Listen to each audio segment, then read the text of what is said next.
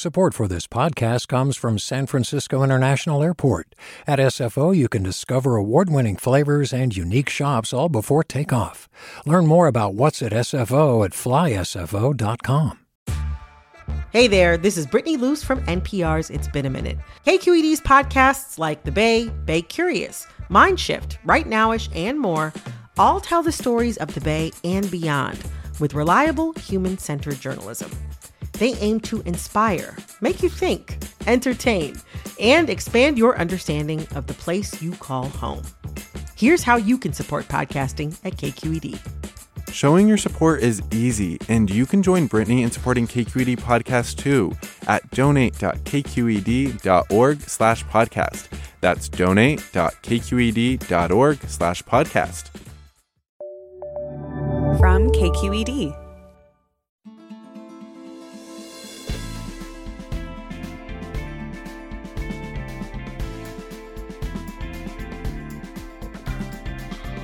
From KQED in San Francisco, I'm Alexis Madrigal. When you become the Poet Laureate of the United States, you are basically the ambassador to the world of beautiful words. And there might be no better person for the gig than Ada Limón. Her poems use clear, everyday language. But you know, diamonds are made from carbon, and her poems have as much literary heft as they do accessibility. Limón also happens to be a Sonoma County native, and though she lives among the hills and horses of Kentucky now, we're proud to claim her as our own. We'll talk with her about her new post as Poet Laureate, have her teach us how to read a poem, and hear her speak her work as a Friday treat. Stay tuned for a special hour of Forum.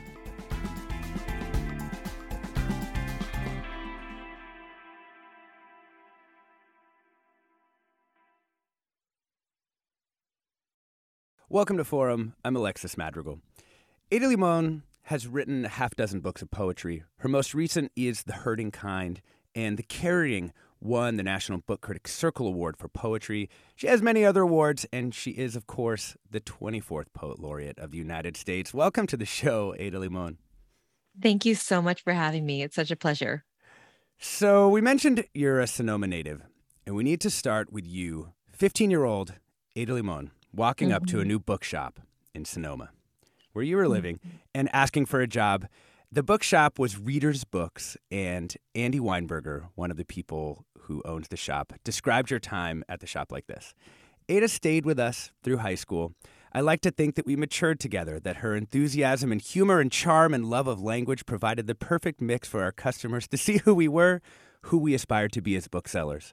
I also knew, even then, that Ada was destined for more than Reader's Books.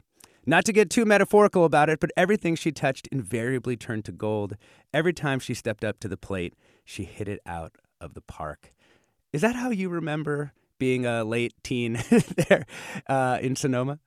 Oh, well, how beautiful that you interviewed Andy. That's wonderful.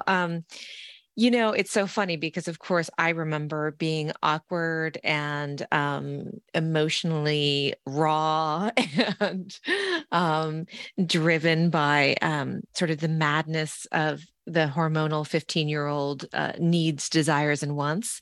So I love that that someone saw me at 15 as being a mature and, you know, language-loving young person that was working at the bookshop because, of course, in my heart, I felt like a mess.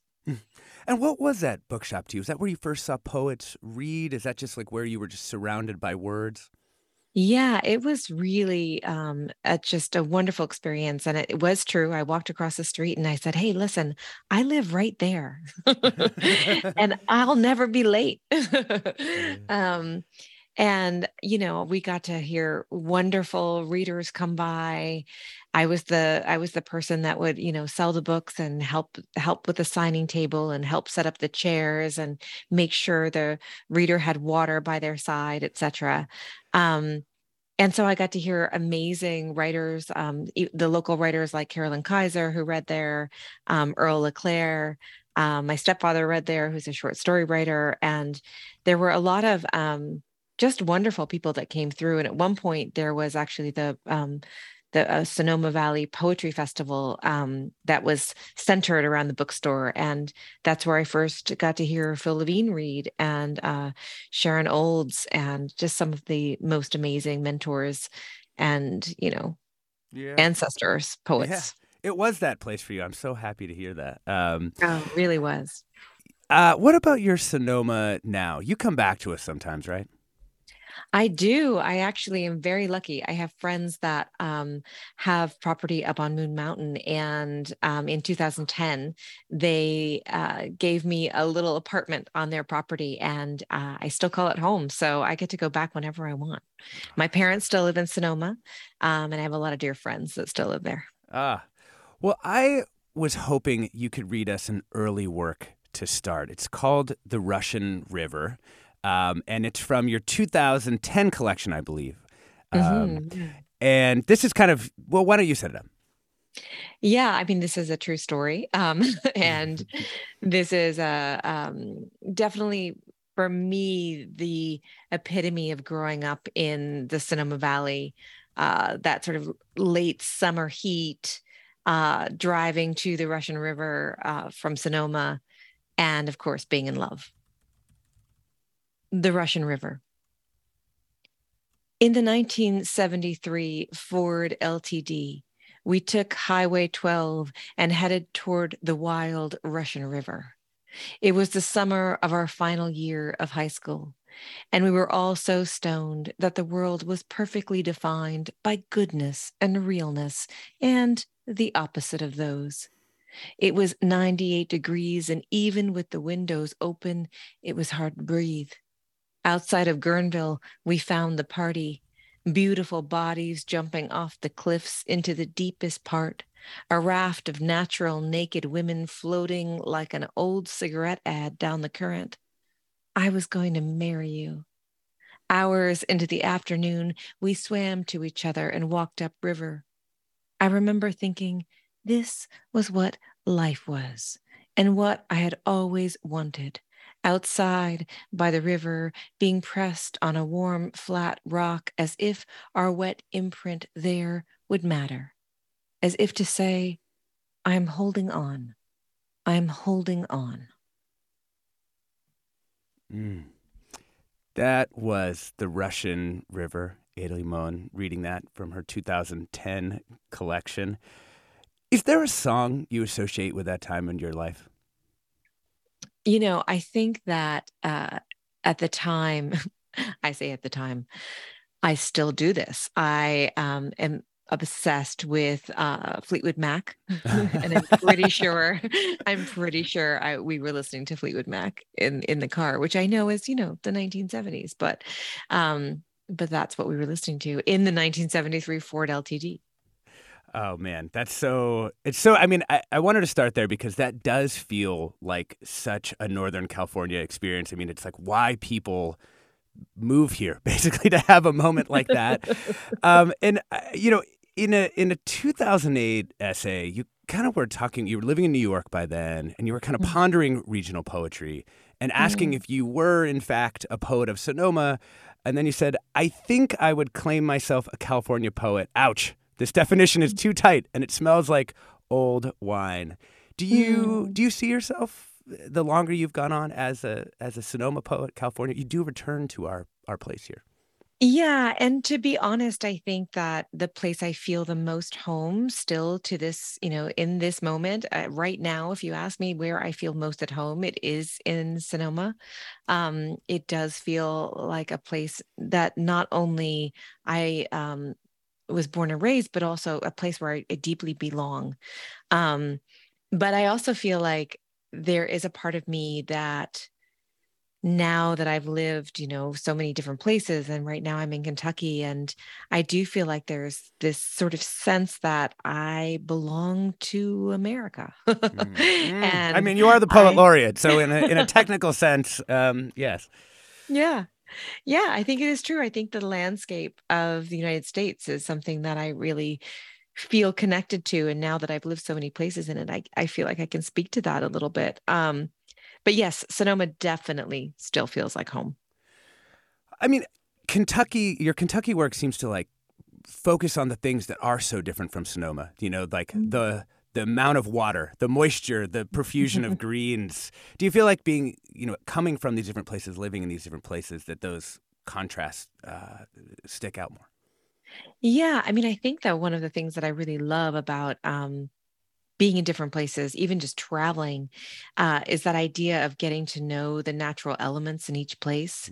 Mm-hmm. When I first arrived in Kentucky, I was actually really hoping to move back to California permanently. And then I fell madly in love and married my husband. And I live in Kentucky and have learned to just, love it.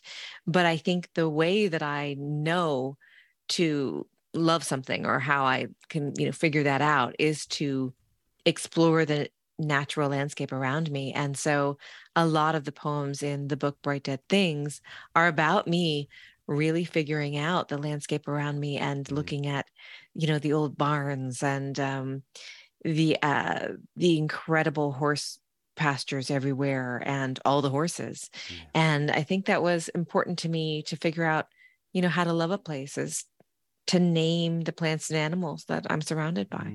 Mm. Let's have you read another poem about Northern California. It's not just about Northern California. Let's have you read A Good Story. This is from your most recent collection.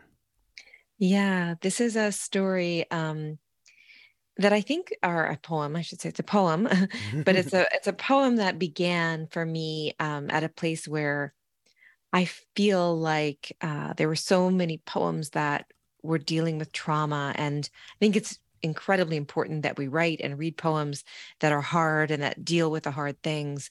But I also really wanted to write about tenderness and be grateful for those moments that tenderness was offered to me. And so this is where that poem came from. A Good Story. Some days, dishes piled in the sink, books littering the coffee table are harder than others. Today, my head is packed with cockroaches, dizziness, and everywhere it hurts. Venom in the jaw, behind the eyes, between the blades. Still, the dog is snoring on my right, the cat on my left. Outside, all those red buds are just getting good. I tell a friend, the body is so body, and she nods. I used to like the darkest stories, the bleak snippets someone would toss out about just how bad it could get. My stepfather told me a story about when he lived on the streets as a kid, how he'd some nights sleep under the grill at a fast food restaurant until both he and his buddy got fired. I used to like that story for some reason, something in me that believed in overcoming. But right now, all I want is a story about human kindness. The way once, when I couldn't stop crying because I was 15 and heartbroken, he came in and made me eat a small pizza he'd cut up into tiny bites until the tears stopped. Maybe I was just hungry, I said, and he nodded, holding out the last piece. That was Ada Limón reading A Good Story from her most recent poetry collection. Such a good poem. And I want you to talk about the craft of that when we come back from the break. It's just a beautiful thing. It made me think of the time my sister's ex-husband silently made me a bowl of macaroni and cheese while I cried on my sister's lap. And I still remember it as one of the kindest things anyone has ever done. There's something about that kind of caretaking. We're talking with Ada Limón, Sonoma native and author of 6 volumes of poetry. She is the 24th Poet Laureate of the United States, and we would love to hear from you. Is there a poem by Ada Limón that's really stuck with you? You can give us a call. The number is 866-733-6786. That's 866-733-6786. Twitter, Facebook, Instagram, it's KQED Forum, and the email is forum@kqed.org. More Ada Limón after the break.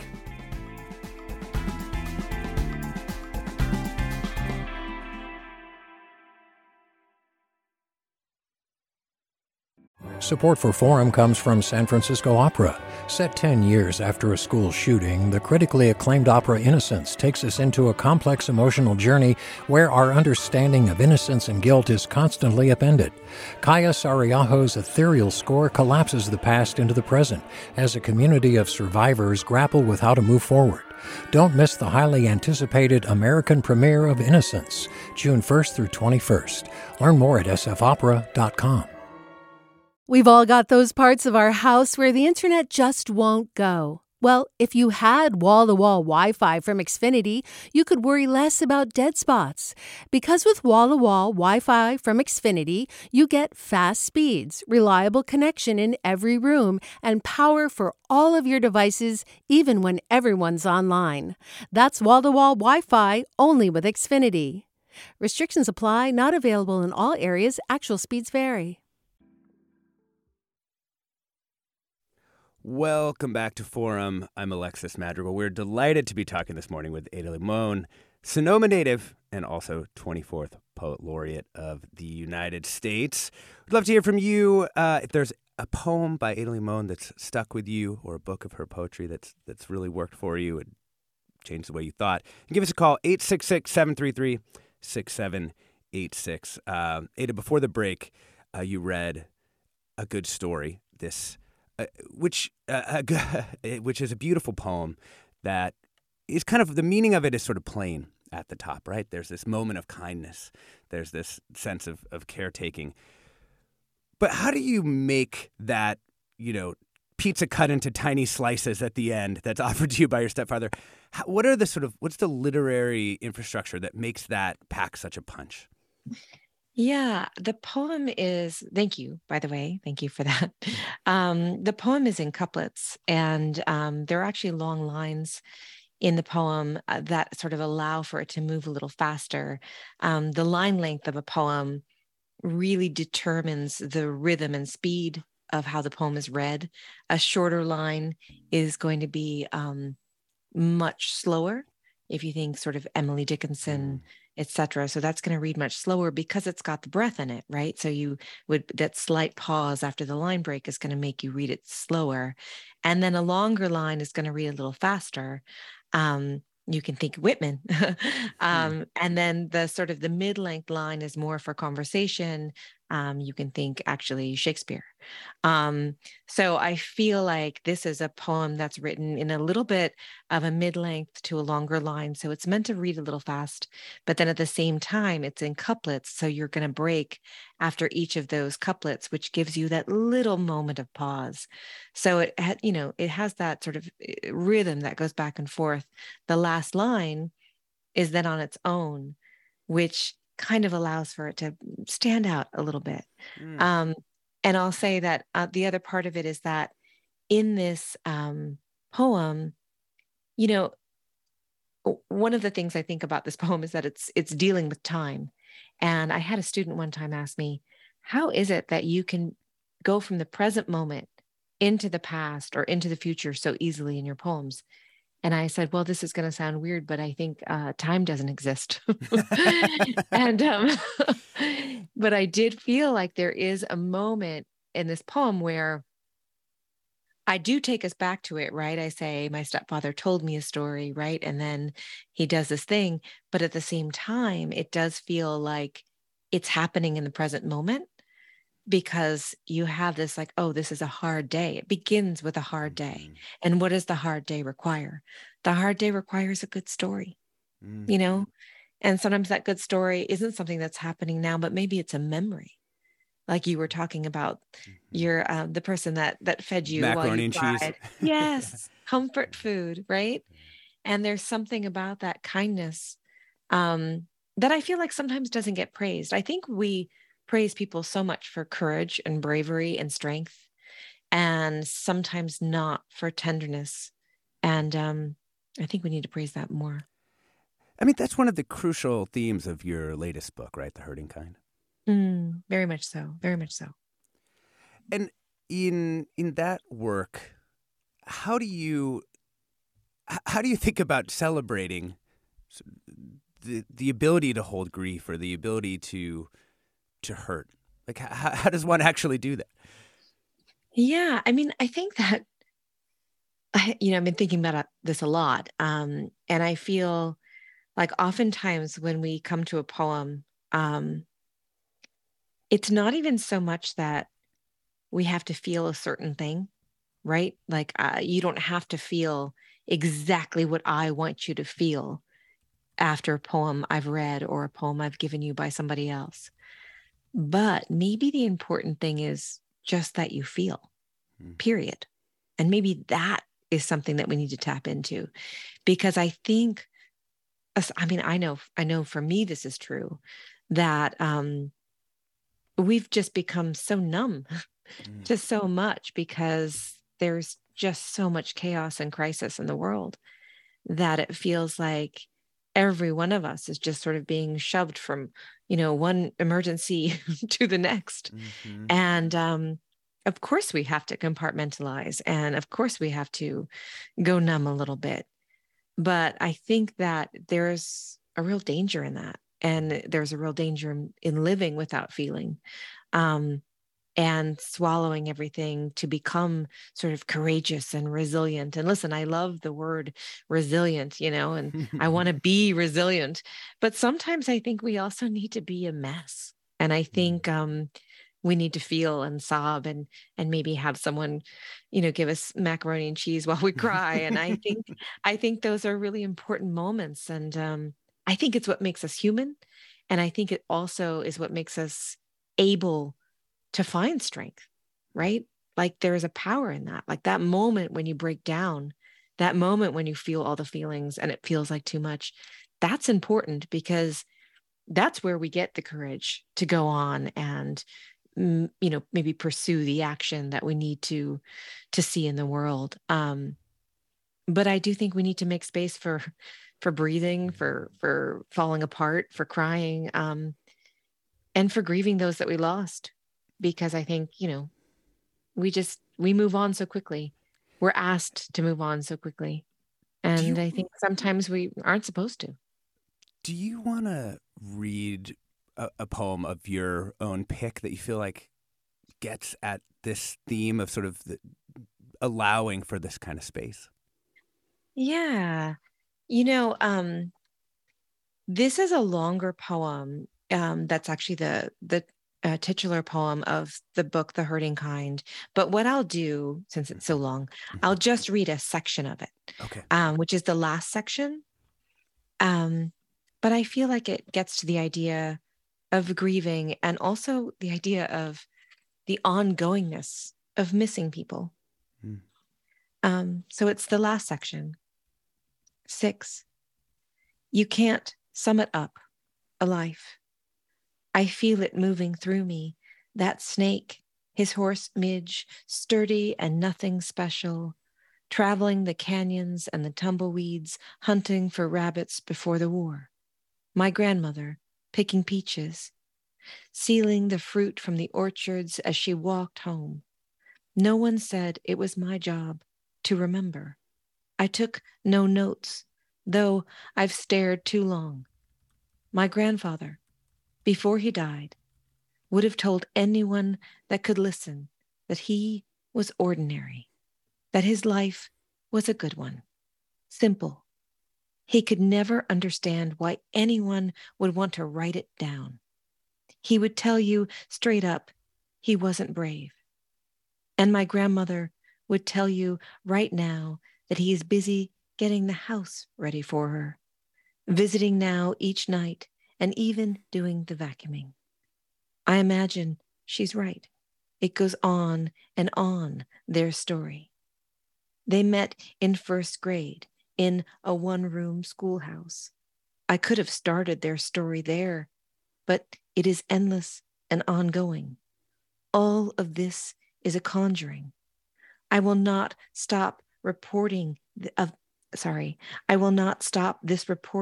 attachments. There is evidence everywhere. There's a tree over his grave now, and soon her grave too, though she is tough and says, if I ever die, which is marvelous, and maybe why she's still alive. I see the tree above the grave and think, I'm wearing my heart on my leaves, my heart on my leaves. Love ends. But what if it doesn't? But what if it doesn't? That was the last section of The Hurting Kind, the poem inside the book, The Hurting Kind. This is such a beautiful story about your grandparents. I assume it's also, you know, based on truth, based in your life. It is. Yes. The speaker is me. Yeah. How have you come to interpret, like, when you think of your ancestors, like, what goes in that category of ancestor for you? Yeah. You know, I think that's a great question, because I think there's so many people that have come before us and so many people that have allowed us to do what we do, that it's not always bloodlines, right? Mm-hmm. Like, some of those ancestors are artists that have risked everything to make art, that have chosen the difficult path, that have managed to survive during really hard times just to create something beautiful. I think those people are ancestors too. I also think of ancestors as plants and animals. I think of I feel like there are trees in my life that are ancestors, that are family. And so I love that question, because I feel like there's so much that has had to happen for us to have this one life. And every day I feel very grateful that that has happened, so I can experience this moment, this breath, you know? I mean, so many of your poems, it feels like the river you grew up by, the creek you grew up by in Sonoma, it like raised you in some way. You know, I was thinking about the poem you wrote about the raccoon decomposing in the water with its little hand eventually turning to bone, and just the lesson of that in it. Yeah, that's the Calabasas Creek in Glen Ellen. Yeah, that creek is really important to me. In fact, someone asked me one time where my poems come from, and I thought that creek.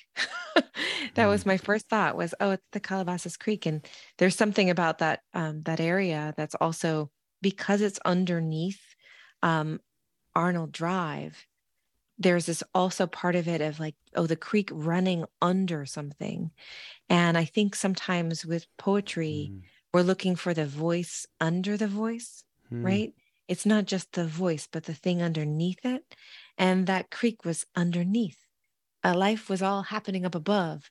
You know, the cars were going from, you know, the job and school and all of that. You could feel the rush.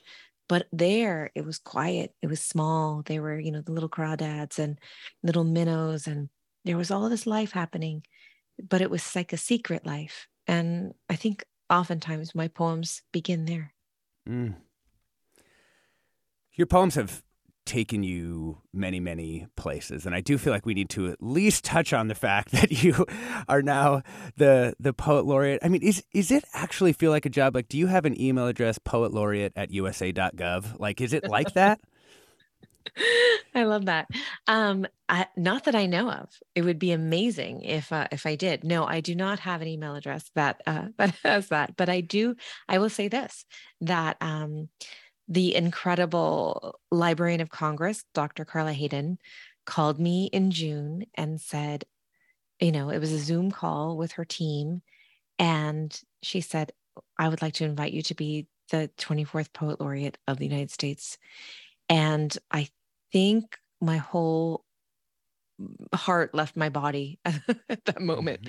And it kept feeling like, oh, you know, this is a mistake, or, you know, this is something that happens to other people. It doesn't happen to me. And then once my heart sort of returned to my body, I thought, oh, this is, I'm here and I need to answer, and I need to, you know, and I'll say yes. And then one of the things that was really marvelous is that I had never been to the Library of Congress. Have you been? Yeah. Oh yeah. Oh, I love it. Okay. So I had never been, I'd only been to DC a few times, and, you know, a lot of people don't know a lot about it, but it is the largest library in the world. And it's an incredible space. And so I had this opportunity to go from all the different reading rooms and see some exquisite items and books, and talk to these librarians that are just this incredible wealth of knowledge. And at one moment, in one of the reading rooms in special collections, they brought out Walt Whitman's handwritten notebook, where he was writing Crossing the Brooklyn Ferry. And it was exceptional. I just kept thinking, oh, this is his little notebook, and his writing is perfect. And, you know, of course, that poem is epic and famous and gorgeous. And he was there, you know, he you could tell he's actually on the ferry and he's writing these lines. And it's just, these are the kind of things that library is made up of. And it just felt like, oh, it's not just about, you know, this idea of being the poet laureate. And certainly it's not about me, but it's about the service of the library, and it's about the service of poetry and the legacy of poetry. And it really made me feel like I was part of something larger, the largest library in the world. Maybe this is the moment to have you read one of your most well-known poems, a new national anthem. Oh, yes. Be happy to.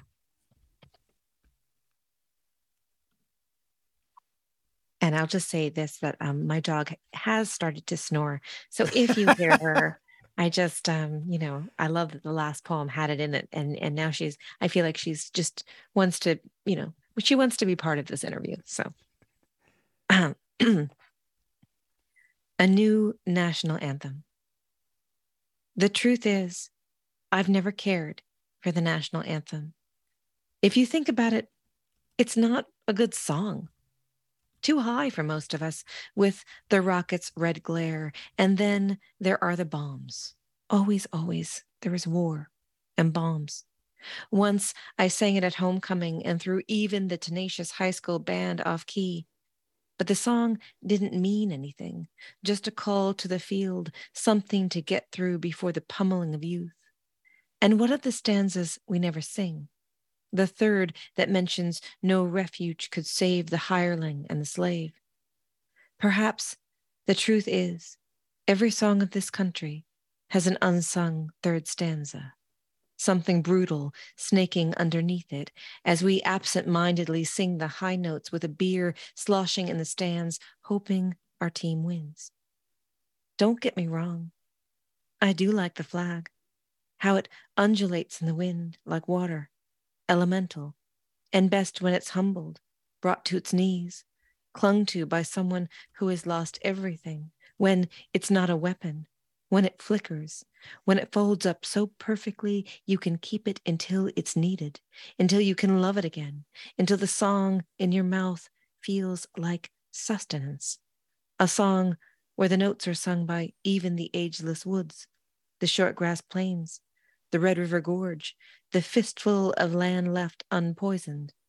That song that's our birthright, that's sung in silence when it's too hard to go on, that sounds like someone's rough fingers weaving into another's, that sounds like a match being lit in an endless cave, the song that says, my bones are your bones, and your bones are my bones. And isn't that enough? That was a new national anthem by Ada Limón, who joins us this morning.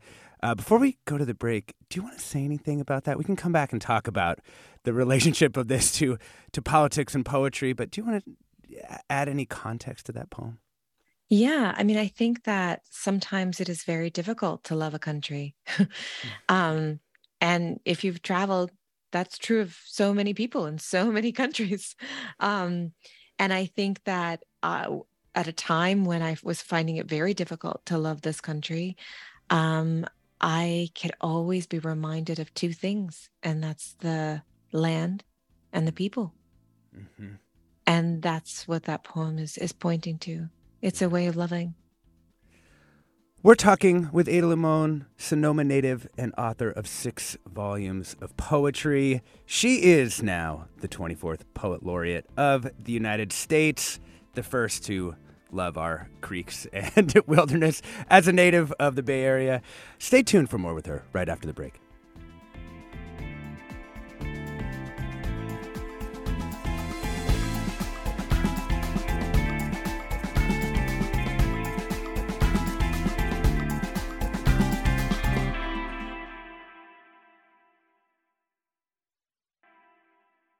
Support for Forum comes from San Francisco Opera. Set 10 years after a school shooting, the critically acclaimed opera Innocence takes us into a complex emotional journey where our understanding of innocence and guilt is constantly upended.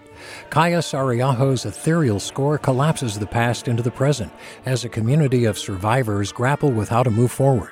Don't miss the highly anticipated American premiere of Innocence, June 1st through 21st.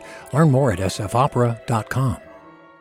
We've all got those parts of our house where the internet just won't go. Well, if you had wall-to-wall Wi-Fi from Xfinity, you could worry less about dead spots. Because with wall-to-wall Wi-Fi from Xfinity, you get fast speeds, reliable connection in every room, and power for all of your devices, even when everyone's online. That's wall-to-wall Wi-Fi, only with Xfinity. Restrictions apply. Not available in all areas. Actual speeds vary. Welcome back to Forum. I'm Alexis Madrigal. We are talking with Ada Limón, Sonoma native and author of 6 volumes of poetry. She's the 24th Poet Laureate of the United States. We had a request from a listener to have you read How to Triumph Like a Girl. Would it be okay if you read that for that person? I would be happy to. I just literally put my dog on my lap because she started barking, but I think she started barking at the cat. So, you know, this is just... It's good. I love because they show up in your poetry, too. So now I can just imagine them. You know, sometimes they're quiet. Sometimes they're snoring. And yeah. I think that's fine. I mean, if a horse walks into my office, I am going to be a little confused. But yes, they are here. I'd be happy to read How to Triumph Like a Girl. Here it is. How to Triumph Like a Girl.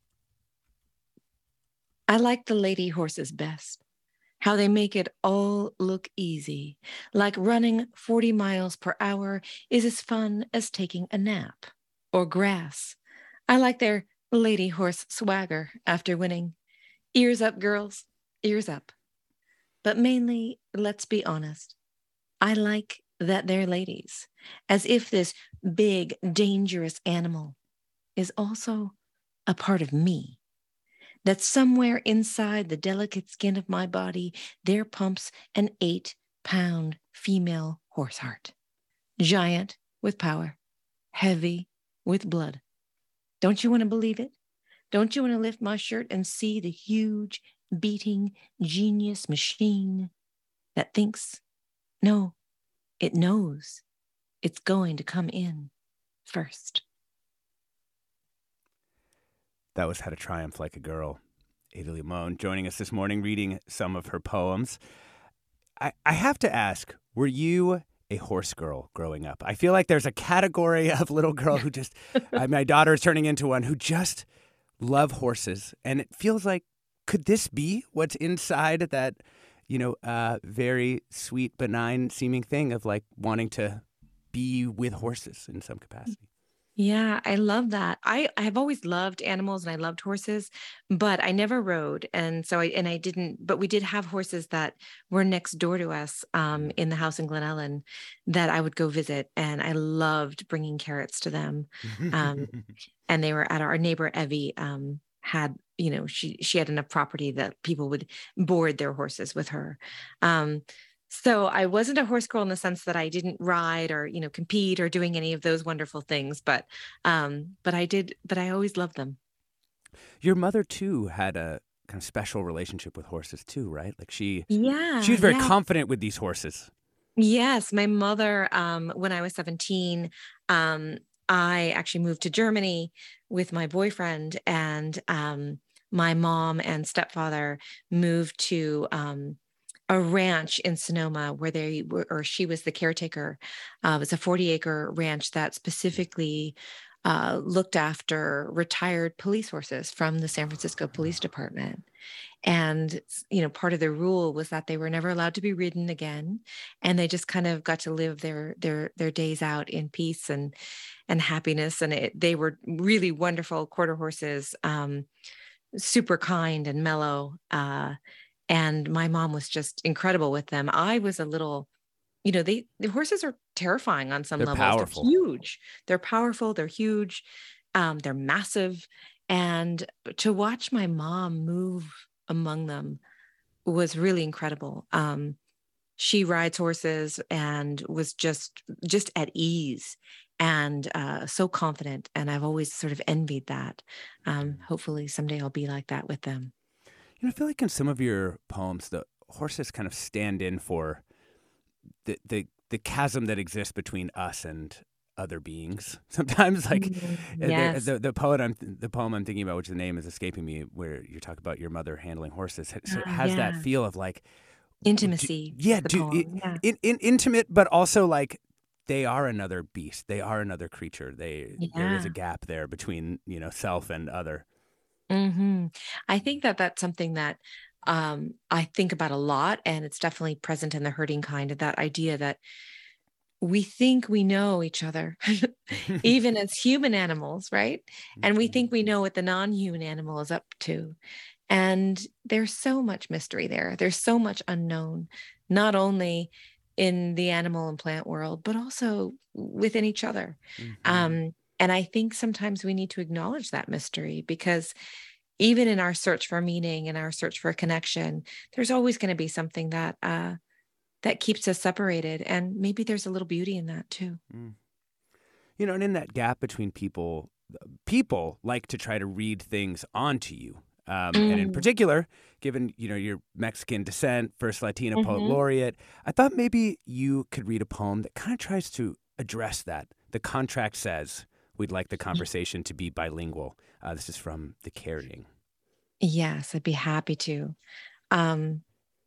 Feel free to set it up, too, if there are things you... Yeah, I was going to say that this is... I think this poem, for me, is about the difference between feeling...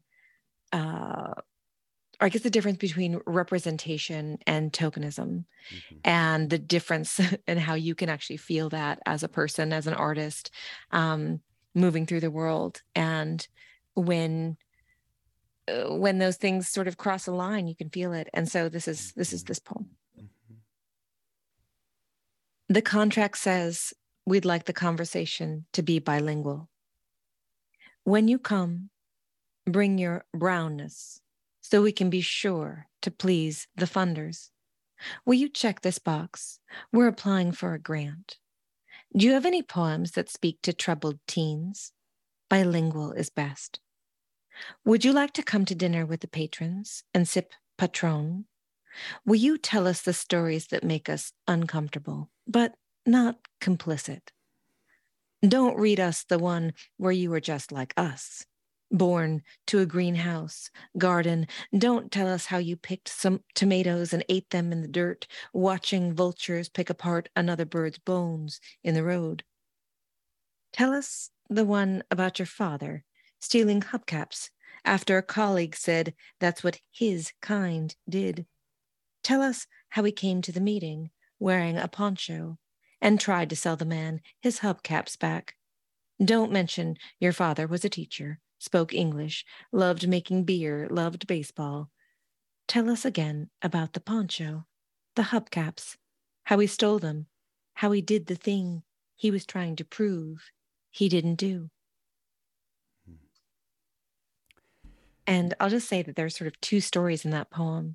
And one of them, of course, is that idea of being asked someplace where you realize you are just there to check a box, and not because of your art, not because they've read you or are celebrating you, but instead that you have an accent over the O. And so they want to, bring you in. And then the other story of that poem is a true story about my father, who, when he was working at a specific school district, a colleague had said he didn't want to park his car near this school because the Mexicans there would steal his hubcap. And my father, being Mexican, went out and stole the man's hubcaps.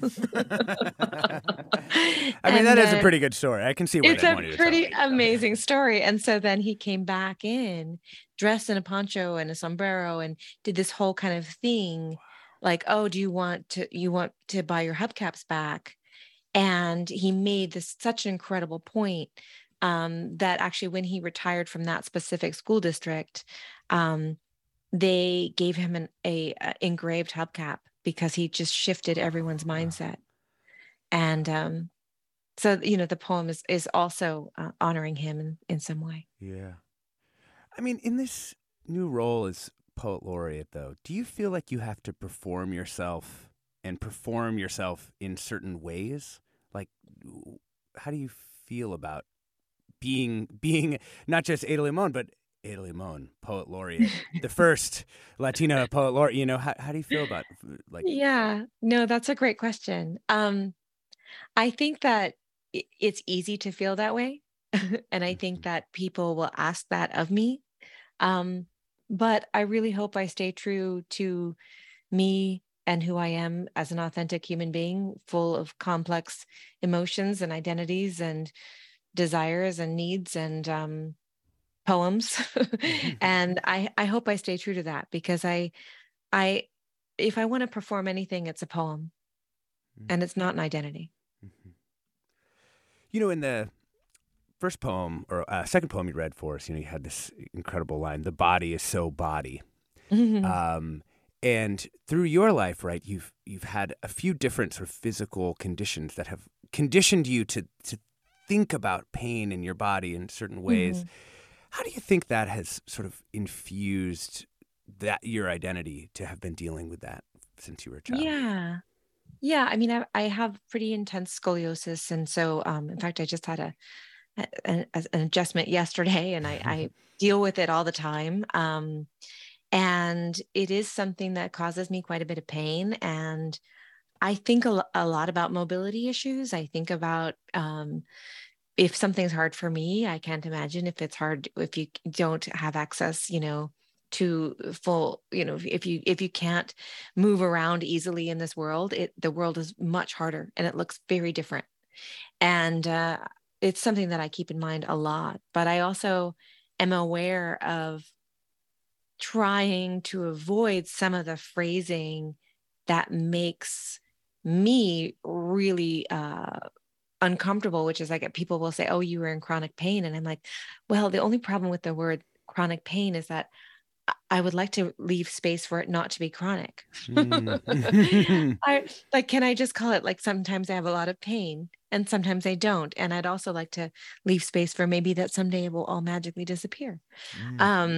So, you know, I think a lot about language and the language of the body, but also that, you know, sometimes when you practice meditation, which I do, a lot of the wonderful teachers and guides will say, you know, now return to the body. And I often think, but what if the body is really not happy? This is a hard place for me. Yeah. Right. And I think sometimes that's true. We think, you know, oh no, we have to get out of the mind. But sometimes when you're an artist, and, you know, sometimes the most free I feel is when I'm in the mind and not in the body. And I think that's an interesting thing for me to explore in my own writing. Yeah. You know, there's another great poem, maybe at least the last poem I have queued up for you, which is really about this great period of life in between being a kid and being an elder. You know, this thing people call middle age, which has no official start and really no official end either. The poem's called Salvage, and it's another. It also feels like a deeply regional poem as well, because of the tree involved. Yeah, and I wrote this poem actually about Moon Mountain in the Mayacamas, and it was right after the 2017 fire that burned quite a bit of the Mayacamas, and in fact came close to burning the place where I got married, right up there. And so this poem has a lot to do with, like you said, being in the middle of the middle of the middle. And then I think it also has to do with the climate crisis and, you know, what we see happening to our natural world around us. Salvage. On the top of Mount Pisgah, on the western slope of the Mayacamas, there's a madrone tree that's half burned from the fires, half alive from nature's need to propagate. One side of her is black ash, and at her root is what looks like a cavity hollowed out by flame. On the other side, silvery green, broadleaf shoots ascend toward the winter light, and her bark is a cross between a bay horse and a chestnut horse, red and velvety like the animal's neck she resembles. Staring at the tree for a long time now, I am reminded of the righteousness I had before the scorch of time. I miss who I was. I miss who we all were before we were this, half alive to the brightening sky, half dead already. I place my hand on the unscarred bark that is cool and unsullied, and because I cannot apologize to the tree, to my own self, I say, I'm sorry. I am sorry I have been so reckless with your life.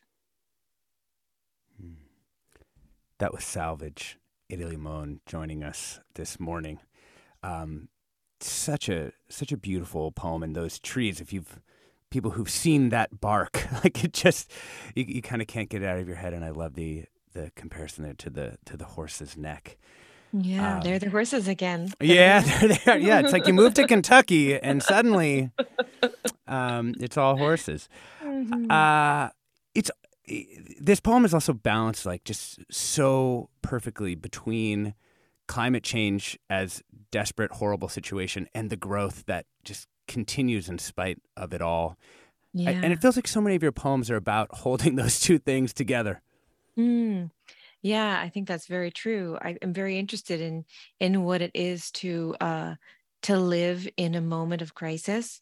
But the key word there is live, to live through it, right? To live, maybe even flourish. I think so much of our thought is, how do we survive? And I would also like to think about how do we also flourish? And, I think that it's true for me as an artist right now that I want to be, wholeheartedly approaching my own work in terms of what's really going on, the truth of our time, but also remember that we can't give up. Mm-hmm. To give up is to lose hope and to lose our planet, and we can't. Yeah. And also, what you've lost in this poem by the scorch is not an unalloyed good. I mean, righteousness is a complex, maybe useful thing, but it's not easy to have to be righteous. Mm-hmm. For the people who are being righteous or those who are feeling that heat. Yeah. Yeah. I mean, I think in that line, I miss my righteousness. I think that there was also that feeling like I had the answers and feeling like I was always right. And I think that as I age and change and watch the world change, I am, the questions are just more and more. I'm more full of questions than I am of answers. Yeah. And you love growing things too. I do love that in your poems, your garden growing and growing and changing. Yeah. And has that been like a real sell for you to, the world may have these issues, but on your plot, things are beautiful and green are happening? Yeah. And sometimes they're not. Yeah. I think that for me, finding some refuge in the natural world is really essential to remembering that I am part of nature as well. And that even my own mortality is linked to the natural world and the cycles of things. And I think there's a lot of peace in that because it feels to me like nature is one of our greatest teachers. And if you're paying attention, you get all of those incredible lessons right there up front. And for me, I know that as a human being, I'm always trying to figure out, my purpose, my, what is the point? All of the big questions that artists and human beings have been asking since the dawn of time. And, and I think sometimes the answers are there just watching the natural world. And that answer is that cycle. No one watches better. We've been talking with Ada Limón, Sonoma native, 24th Poet Laureate. Most recent book is The Hurting Kind. Thank you for joining us. Thank you so much for having me. I'm Alexis Madrigal. Stay tuned for another hour of Form Ahead with Mina Kim. Funds for the production of Forum are provided by the members of KQED Public Radio, the Germanicos Foundation, the Generosity Foundation, and the Heising-Simons Foundation. Support for Forum comes from San Francisco Opera. Set 10 years after a school shooting, the critically acclaimed opera Innocence takes us into a complex emotional journey where our understanding of innocence and guilt is constantly upended. Kaya Sarriaho's ethereal score collapses the past into the present as a community of survivors grapple with how to move forward. Don't miss the highly anticipated American premiere of Innocence, June 1st through 21st. Learn more at sfopera.com. We've all got those parts of our house where the internet just won't go. Well, if you had wall-to-wall Wi-Fi from Xfinity, you could worry less about dead spots. Because with wall-to-wall Wi-Fi from Xfinity, you get fast speeds, reliable connection in every room, and power for all of your devices, even when everyone's online. That's wall-to-wall Wi-Fi, only with Xfinity. Restrictions apply. Not available in all areas. Actual speeds vary. All over the country, we need to improve reading in Wisconsin. Schools are changing the way they teach reading. I'm calling for a renewed focus on literacy. We have gotten this wrong in New York and all across the nation. And it's happening because of a podcast. I think your podcast has changed my life. And I'm going to share this podcast with everyone I meet. Sold a Story investigates how teaching kids to read went wrong. New episodes of Sold a Story are available now.